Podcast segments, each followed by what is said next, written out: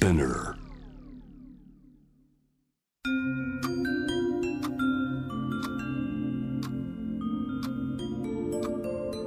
こんなこと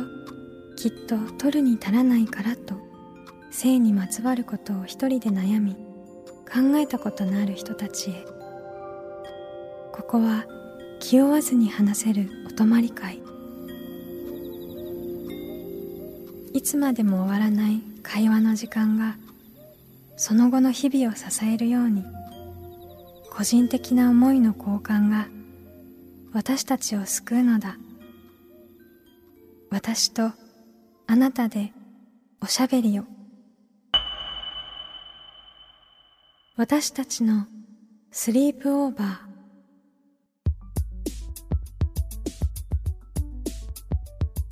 ミーユーの野村夢と Me&You の竹中真希です私たちのスリープオーバー。この番組は性にまつわる悩みや疑問を自分の言葉で自分の温度でゆっくりと心の扉を開きながら話していこう。そんなプログラムです。現在スリープオーバーしているテーマはセックスの数は愛情のバロメーターなの？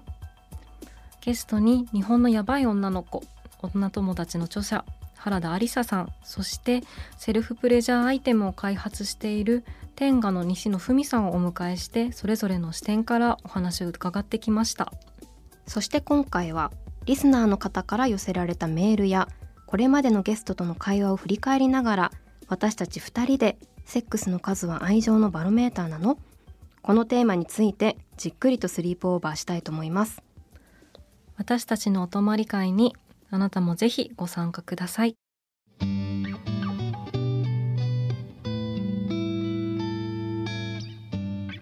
今回のテーマはセックスの数は愛情のバロメーターなの？です。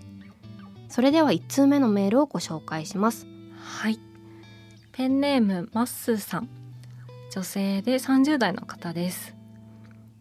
原田ありささんとのスリープオーバーを聞いてセックスの数は愛情のバロメーターではないと自分の考えを確固たる自信あるものとして確認できました。以前パートナーとセックスの頻度のことで喧嘩になったことがあります。その際私は愛情のバロメーターじゃない的なことを言ってなんとか納得してもらいました。セックスを断るイコール愛情が薄れたとは限らないと強く伝えました。パートナーは日常的にボディタッチしてコミュニケーションを取ろうとするタイプですが私はそれも苦痛だと伝えました。お互いの歩み寄り方がとても難しいなと日々考えています。ありがとうございます。このテーマですり合わせが難しいっていうことをうん、何度もね、話してきたわけなんですけれども、ねえまっすーさんはですすごねいよねすごいこのいただいたメールの中にもうコミュニケーションをめっちゃ取ってるんですわ。ですわ取ってるんですよ。まずこう喧嘩になったことがあるって。ねえこれなんか結構さ、うんパートナーとセックスの頻度のことでさ気まずくなることは多いと思うんですよ黙り込むみたいな。黙り込んだり、なんかちょっと話せなくて、うん、その話は避けようみたいな、うん。なりますよね。ね。喧嘩だもんね。喧嘩だから何かしらもねちょっとわからないですけど、うん。相手の方からも意見があったのかもしれないですし、うん。あとセックスを断るが愛情が薄れたとは限らないのであると強く伝えたりとか明確だよボディタッチがねねコミュニケーションが苦痛だと伝えたと。うんうん。結構この本当にねこのプログラムポッドキャストでも話してきたけど、やっぱりパートナーにコミュニケーションすることをいかにみんな、なんか結構多くの人がうん。こう難しいことだと感じたり、まあ私自身も今まで避けてきたこととかも結構あったけれども、うん。こうマッスーさんはすごいこうコミュニケーションを避けずにうん。思いを伝えることをすごくこう重要視してうん。生きていらっしゃるところがありますよね。あるよね。本当にこれまでのお話を伺っていった時に例えば西野さん天下の西野さんのお話だったりも、そのまあ苦痛だとかやっぱしたくないとかもう苦痛っていうのは本当にこう強い感情なので、もうそれを無理にするとかっていうことはもうもってのほかだと思うんですけど、もし例えば相手の方々はでもしたいんだみたいなことっていうのも一つの思いだったりする時にそのすり合わせ方として、うん、じゃあどういうやり方であれば、うん、お互いの愛情をそれぞれに合う形で感じ合えることができるかみたいな話をするとかもあるかもしれないですよね。歩み寄り方が難しいっていうふうにこう日々考えているっていう時点でこう、お互いに歩み寄ろうと試みているっていうことだから、うん、形がこう見つかっていく過程に今いらっしゃるのかなっていう。ねこのセックスを断るイコール愛情が薄れたとは限らないっていうことをすごくマッスーさん自身もおっしゃっていてそれは本当に一つの素晴らしいメッセージなのかなというふうに思いますし、うん、さらにじゃあどういう形であれば愛情を確認し合えるのかみたいなことを一緒に作っていくっていうことも、うん。うん、その2人にしかできないことなんだろうなって思ったりしました。マッスーさんメールありがとうございましたそれでは次のメールです。もうすごくこう気持ちを詳細に綴ってくださっているので、えー、私たち2人でシェアして読ませていただきます。ペンネームアスカさん。女性27歳の方からいただいております。自分自身の性のことをお話しするのは恥ずかしさもありますがそれよりも救われたい救いたいという思いが勝りメッセージをお送りいたします。私はシスジェンダーでヘテロセクシャルの女性だとずっと認識して生きており今でもそう思っています。しかしジェンダーについて知っていくと私はクエスチョニングや X ジェンダーと言われる部類になるのではとも思います。私は今までずっと恋愛対象は男性でしたがセックスしたい相手と恋愛対象となる人物が合致することがなく悩んできました。友達に打ち明けるとキスやセックスをしたくないと思うなら好きじゃないんだよ。男として見れないってことだよ。というようなことを言われ続けてきました。私自身もそう思ってきましたし好意はあっても肉体関係を結びたくない相手とは交際すべきではないと思い続けてきました。迷いながらも経験し変わることがあるかもしれないという思いもあり何人かの方とお付き合いさせていただきましたが私は全ての方に対し好きだったのかどうか未だにわからないのです。複雑な心境を経て現在は恋人の男性と一緒に暮らしています。この方とも出会った当初はセックスできないと思っていました。しかし私を大切に思ってくれる優しさに惹かれお付き合いしてみようと思いました。とても大切で離れがたい存在であることは間違いありませんがそれが恋愛感情なのかと問われると未だにわからないのです。というのは男として好きと思ったことがなく人間として好きという思いの方が強いからです。最高の生活共同者とでも言ったらいいでしょうか。パートナーという言葉は割としっくりきます。この絶妙な違和感が私を苦しめ周りとの温度差に辛くなることがあります。また彼とは一緒に住み始めてから半年以上セックスレスで当初はやはり悩みました。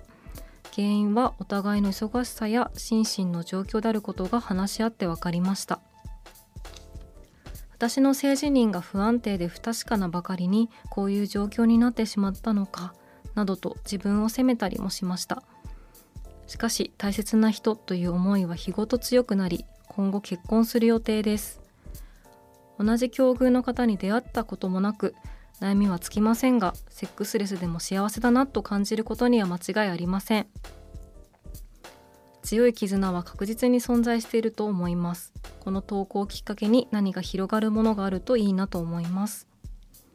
アスカさんメールありがとうございました。少しいただいたメールの中で言葉がたくさん出てきていたので私たちの方で補足をさせていただければと思っております、うん、はい、アスカさんがシスジェンダーでヘテロセクシャルの女性だとずっと認識して生きてきておりとおっしゃっておりましたがシスジェンダーというのが性自認も身体的性も女性であるというところとヘテロセクシャルっていうところで異性愛者だという認識があるということです。ただジェンダーについて知っていくとクエスチョニングや X ジェンダーなのではないかとも思っていますというところでクエスチョニングは性自認や性的指向がわからないあるいは決めていないまたは模索中の人です。X ジェンダーが身体的性にかかわらず性自認が男性女性のいずれかに限定されない当てはまらないといったジェンダーになります。私たちもね、うん、今いただいた中で本当にこうたくさんのことを書いてくださってるんですけれども、うん、性自認やセクシャリティっていうものも学んでいったりいろんなことを知るにつれて、うん、自分はこうなんじゃないかっていうふうに気づいていくっていうことは、きっと本当にあることだなっていうふうに、自分自身に関しても思うなと思っていて、うん、さっき言葉の説明みたいなことを、うん、こちらの方でもさせていただきましたけど、はい、それもすごく定かに自分の中でもこう完璧に言えるのかっていうふうに言うと、まだやっぱり正直そうではなくって、うん、本当に勉強中だから知れば知るほど変わっていったりとか、っていう可能性はもういくらでもあるなっていうふうに改めて飛鳥さんのメールを読んで思いましたね。うんあの今恋人の男性と一緒に暮らしているっていうふうにおっしゃってたと思うんですけれどもこう一緒に暮らすこととこうセックスすることと、うん、こう恋愛することみたいなのが一致しているのがこう当たり前と一般的にされていたりするじゃないですか。うん、でそれがこうパートナーの条件であるみたいな、うん、今回のセックスの数と愛情っていうところも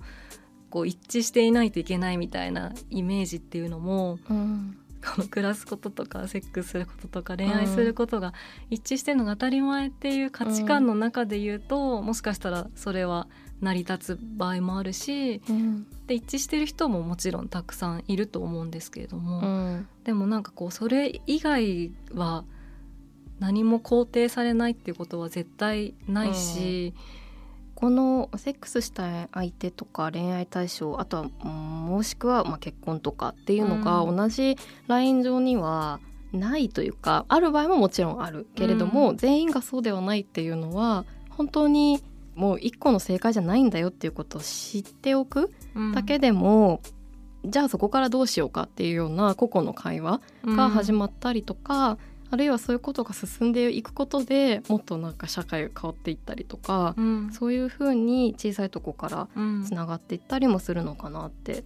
思いますよね。そうだよね、うん、なんかすごい飛鳥さんもこのセックスレスでも幸せだなと感じることには間違いありませんっていうふうに書かれてらっしゃるのがすごくいい言葉だなっていうふうに思って、うん、こういう世の中が定義づけたこう一般的な幸せの形にすごいこう振り回されるじゃないですか、うん、私たち、うん、人間は。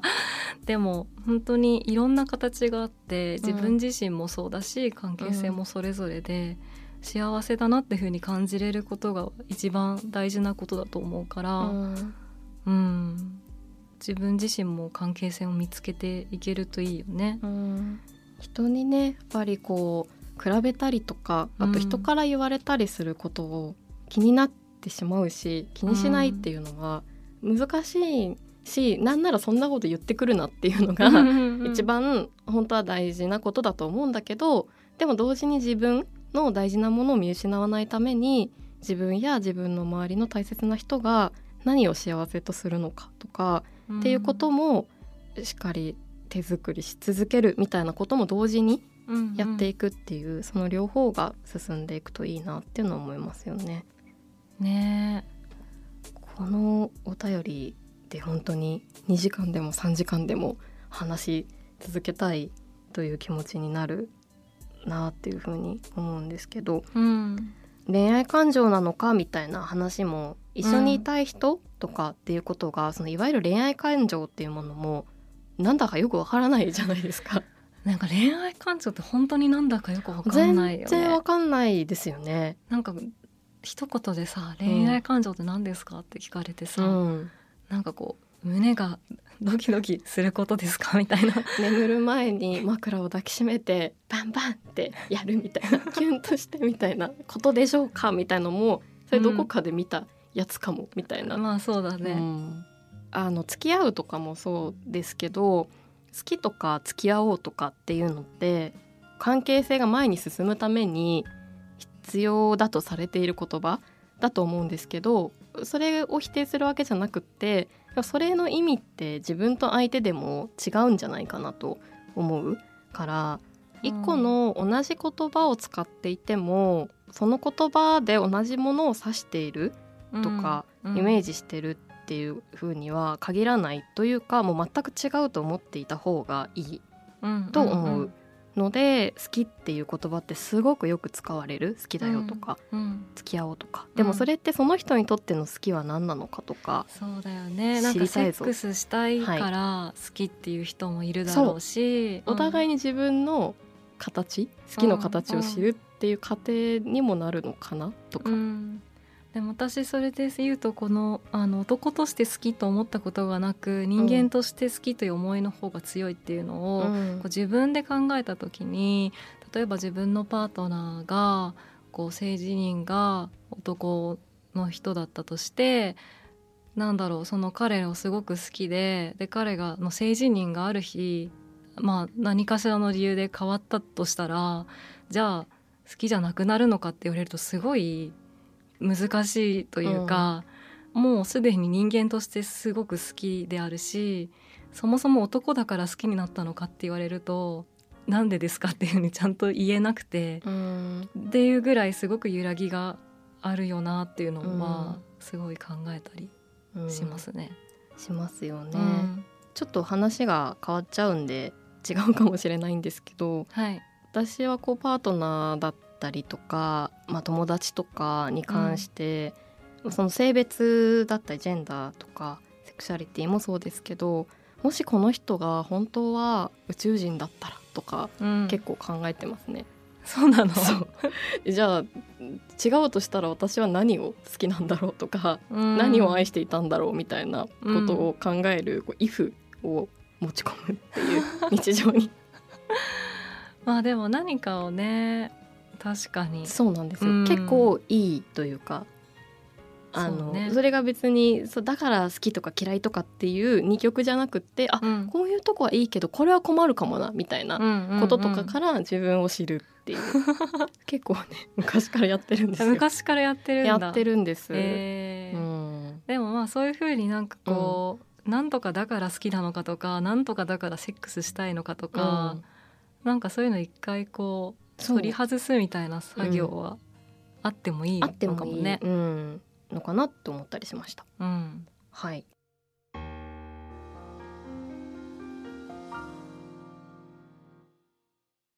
今回「セックスの数は愛情のバロメーターなの?」っていうテーマを設定したんですけど、まあ、改めて初回にどうしてこういうテーマを設定したかったかっていうのをちょっと振り返りつつやっていけたらなと思うんですけど、はいもともとこの私たちのスリープオーバーがまずおしゃべりをし始めてみるっていうところと、うん、そこから学んでいって、はい、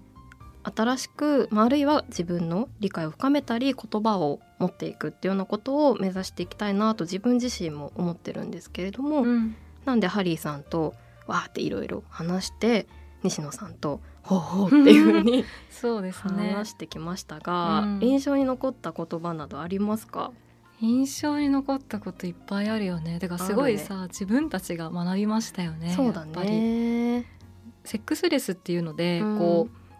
結構数ってイメージがあったじゃないですか、うん、そうだね、うん、まあセックスの数はって言ってるし、うんうん、だけどなんか結構それを紐解いていくと、うん、なんかセックス自体というかセックスの形自体がまあそれぞれあることだったりとか、まあそれを相手とのコミュニケーションで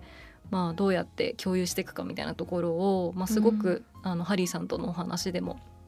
話していたかなと思うんですけれども、うん、まあ、そういうこととか、まあ、そこから流れてこう西野さんとの話でやっぱ知ることの大事さだったりとか、うん、こうセルフプレジャーとセックスの関係とかもあんまりちょっとちゃんと考えたことが自分の中でなかったんだけど、うん、まあ、それぞれ相手と自分で成り立つセックスだとするのであれば自分自身がこう気持ちよさを知って自分がいいと思えるセックスの形を相手と一緒にこう作っていくものであるみたいな話しながら、うん、っ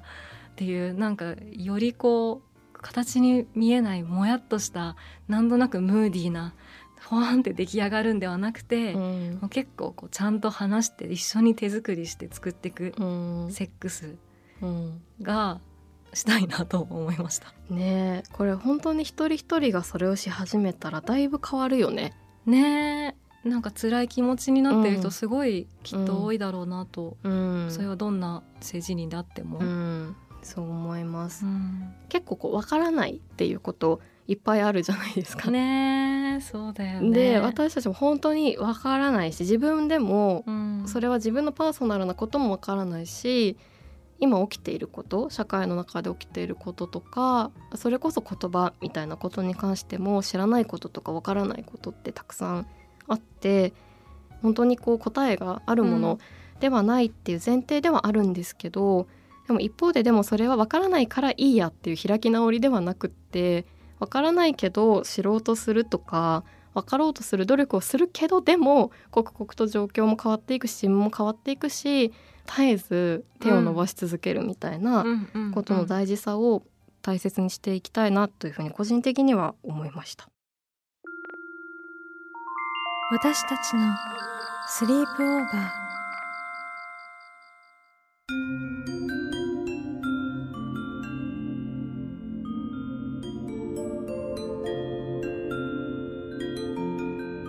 4回にわたってお届けしてきたテーマ「セックスの数は愛情のバロメーターなの?」皆さんご参加いただきましてありがとうございました。ありがとうございました。1ヶ月ね、はい。番組スタートしてはい。経ってきましたね。ね。慣れました？ね。え、まあ、これからですね。ね。えでもアスカさんもね、はい。メールにもすごいいろんなこうなんだろうこれから考えていきたい？この、私たちのスリープオーバーで考えていきたいテーマがこう詰まっていたというかはい。ねこう性の揺らぎというか、うん。そういったことについてもこれからもねいろんな角度でうん。扱っていきたいよね。そうですね。もう周りからの決めつけとか自分の思い込みみたいなことっていうことが自分自身にも本当にたくさんあるなっていうのをうん。このスリープオーバーをするたびに感じているので、うん。そこを解きほぐしながらね。わからないなって思いながらも、うん。知りたいなって思いながらやっていきたいなというふうに思っておりました。はい。次回からはまた新しいテーマでスリープオーバーしますので引き続きお付き合いください。番組の感想や性の悩み特集してほしいトピックなど皆さんからのメールをお待ちしています。私たちのスリープオーバーのホームページからメールでお寄せください配信は毎週金曜日です。気負わずに話せるお泊まり会。私とあなたでスリープオーバーしていきましょここまでのお相手は Me&You の野村ゆめとう竹中真希でした